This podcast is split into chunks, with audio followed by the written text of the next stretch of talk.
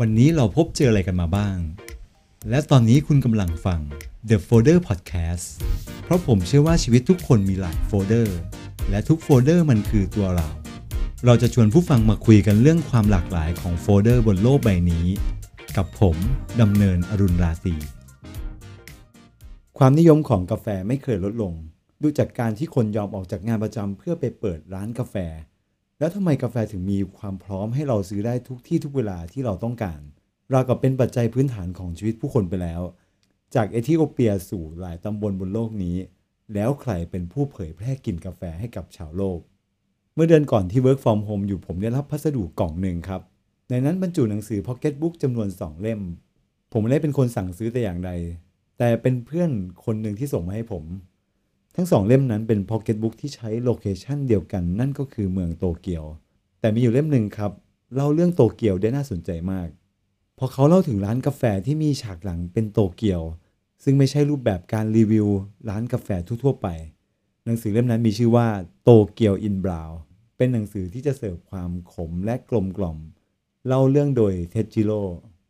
ในอดีตการดื่มกาแฟเป็นเรื่องที่มีกรรมวิธีหลากหลายขั้นตอนกว่าจะได้น้ำกาแฟมาอยู่ในถ้วยนะครับ จนวันหนึ่งมีคนคิดค้นกาแฟผงสำเร็จรูป ซึ่งสามารถคงกลิ่นนะครับ แล้วก็รักษารสชาติได้ดี ซึ่งตอนนี้เนี่ยสามารถสร้างรายได้มหาศาลมายาวนานกว่าร้อยปีแล้ว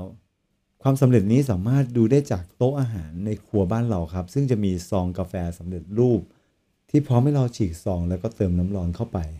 รวมไปถึงชุดสังฆทานที่เราถวายพระสงฆ์ในวันเกิดของเรา หนึ่งในนั้นก็คือกาแฟสำเร็จรูป ปกติผมเป็นคนชอบดื่มชามากกว่ากาแฟนะครับ ในสมัยเรียนนั้นครับ ผมต้องอ่านหนังสือสอบในทุกๆเทอม ผมก็จะมีส่วนที่ทำให้ผมไม่ง่วงนะครับ นั่นก็คือการดื่มกาแฟแล้วไปงีบ ให้กาแฟมันออกฤทธิ์หลังจากนั้นแล้วค่อยตื่นขึ้นมาอ่านหนังสือต่อ สามารถอ่านได้ทั้งคืนเลยนะครับ ซึ่งในตอนนั้นเนี่ยเป็นการดื่มเพื่อเป้าหมายบางอย่าง โดยที่ไม่ได้สัมผัสถึงเรื่องราวและรสชาติของกาแฟแต่อย่างใด แต่หนังสือโตเกียวอินบราวนั้นพาผมดำดิ่ง หรือเรียกว่าดื่มด่ำไปกับเรื่องราวของกาแฟจะดีกว่านะครับ จนผมนึกอยากจะจัดทริปไปเที่ยวประเทศเอธิโอเปียให้มันรู้แล้วรู้รอด เอธิโอเปียเป็นประเทศถิ่นกำเนิดเครื่องดื่มที่เรานึกถึงก่อนอาหารมื้อหลัก สายพันธุ์กาแฟที่เราบริโภคกันอยู่ก็จะมีอยู่ราวๆ4สายพันธุ์หลักๆนะครับ นั่นก็คือ e x c e l a ครับลิเบริก้า Liberica Arabica แล้วก็ Robusta และแน่นอนครับสายพันธุ์ที่เราคุ้นเคยมากที่สุดก็คือสายพันธุ์ Robusta กับ Arabica เมื่อความนิยมของสองสายพันธุ์นั้นที่มีมากกว่าสายพันธุ์อื่นนะครับทำให้สายพันธุ์อื่นเนี่ยไม่ได้รับความนิยม ก็จะส่งผลต่อสัดส่วนของการเพาะปลูกครับที่ลดลงตามกลไกของตลาดและความนิยมของผู้คน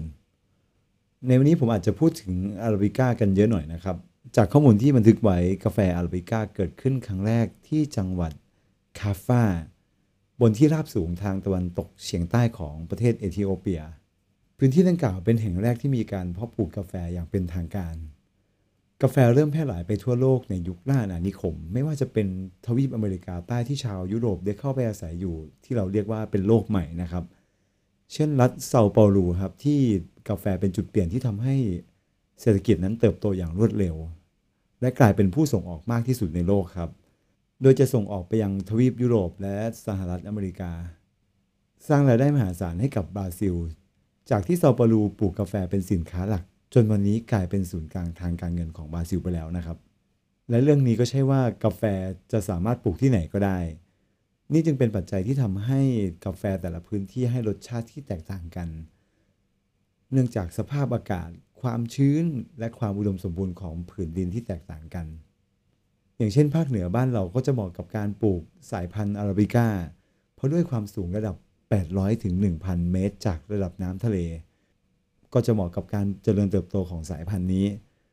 หรือจะเป็นสายพันธุ์โรบัสต้าซึ่งเหมาะที่จะปลูกที่ภาคใต้ ซึ่งลักษณะจะเป็นพื้นที่ที่ไม่สูงมากนักวัฒนธรรมการดื่มกาแฟในร้าน และร้านแรกของโลกเท่าที่มีการจดบันทึกไว้ ก็อยู่ในกรุงคอนสแตนติโนเปิลซึ่งเป็นเมืองหลวงของอาณาจักรออตโตมัน ในปัจจุบันก็คืออิสตันบูลประเทศตุรกีนั่นเองครับ ร้านนี้ถูกตกแต่งให้เป็นลักษณะ coffee house ในสมัยนั้นร้านกาแฟได้กลายเป็นที่ตกผลึกแนวคิดทฤษฎีปรัชญาต่างๆ ถูกถกเถียงกันในร้านกาแฟ โดยแนวคิดสำคัญสำคัญเกิดขึ้นที่ร้านกาแฟในยุโรปของเราบรรดานักคิดนักเขียนรวมถึงผู้นำประเทศในอดีต ถ้าเป็นบ้านเราก็จะเป็นแนวสภากาแฟที่ผู้คนใช้ เป็นสถานที่แลกเปลี่ยนความคิด แล้วก็มาอัปเดตข่าวสารบ้านเมืองกัน และตอนนี้เราก็อยู่ในยุคสมัยของ Third Wave Coffee ที่ที่เราจะได้เห็นร้านกาแฟไฮเอ็นเกิดขึ้นมากมายเต็มไปหมด หรือที่เราเรียกว่า Specialty Coffee คือเป็นการเลือกกาแฟที่มีคุณภาพสูงจากแหล่งปลูกเดียว มีความใส่ใจในกระบวนการผลิต กรรมวิธีการปลูก การตาก การหมักบ่ม การคั่ว เป็นจนถึงการทำกาแฟเสิร์ฟลูกค้า เรียกได้ว่ามีความใส่ใจตั้งแต่ ต้นน้ำไปยันปลายน้ำเลยนะครับ ในสมัยก่อนการดื่มกาแฟในร้านยังไม่ได้เป็นที่แพร่หลายเหมือนในยุโรป จนมีชายคนหนึ่งครับ เป็นผู้ที่บุกเบิกคนสำคัญของยุคนี้ ซึ่งเขาได้รับแรงบันดาลใจจาก Peet's Coffee ซึ่งเป็นร้านกาแฟขนาดเล็กในซานฟรานและร้านกาแฟในอิตาลี น่าสนใจครับว่าอิตาลีไม่ได้เป็นประเทศที่ปลูกกาแฟเยอะเลยด้วยซ้ำหากแต่เป็นประเทศที่คิดค้นเครื่องทำกาแฟเอสเปรสโซ่ขึ้นมา และผู้คนก็มีการบริโภคมากที่สุดแห่งหนึ่งของโลก จึงไม่แปลกครับที่จะทำให้อิตาลีนั้นมีร้านกาแฟอยู่เต็มไปหมดนะครับ ความเข้มข้นของการดื่มกาแฟของคนที่นี่จึงทำให้เกิดเป็นต้นแบบร้านกาแฟเก๋ๆเป็นที่นิยมไปทั่วโลก แบรนด์ที่ว่านั้นก็คือ Starbucks นั่นเองครับ โดยเฉพาะประเทศไทยกว่า 20 ปีที่ผ่านมาการบริโภคกาแฟสูงขึ้นกว่าเท่าตัว รื่องนี้น่าสนใจมากครับ ถึงขั้นทำให้บริษัทพลังงานขนาดใหญ่ของประเทศเรา ได้กระจายความเสี่ยงมายังธุรกิจกาแฟ และธุรกิจแห่งนี้ก็สามารถขยายสาขาได้อย่างต่อเนื่องมาหลายปี ต่อจากนี้เป็นเรื่องที่น่าจับตากันมากครับว่าที่เราจะได้เห็น chain กาแฟที่รอต่อแถวกันเข้ามาทำตลาดในเมืองไทยกันอย่างต่อเนื่องแน่นอน ในอนาคตถ้ามีโอกาสผมจะชวนคุณเทจิโร่มาพูดคุยเกี่ยวกับ journey ของกาแฟผ่านหนังสือโตเกียวอินบาวของเขากัน หากคุณฟังจบแล้วลองเดินเข้าไปในร้านกาแฟใกล้บ้าน แล้วก็อย่าลืมที่จะพูดคุยกับบาริสต้าด้วยนะครับ สวัสดีครับ คุณสามารถฟัง The Folder Podcast ได้ทาง Apple Podcast Google Podcast Podbean Spotify และ SoundCloud The Folder Podcast เพราะชีวิตทุกคนมีหลายโฟลเดอร์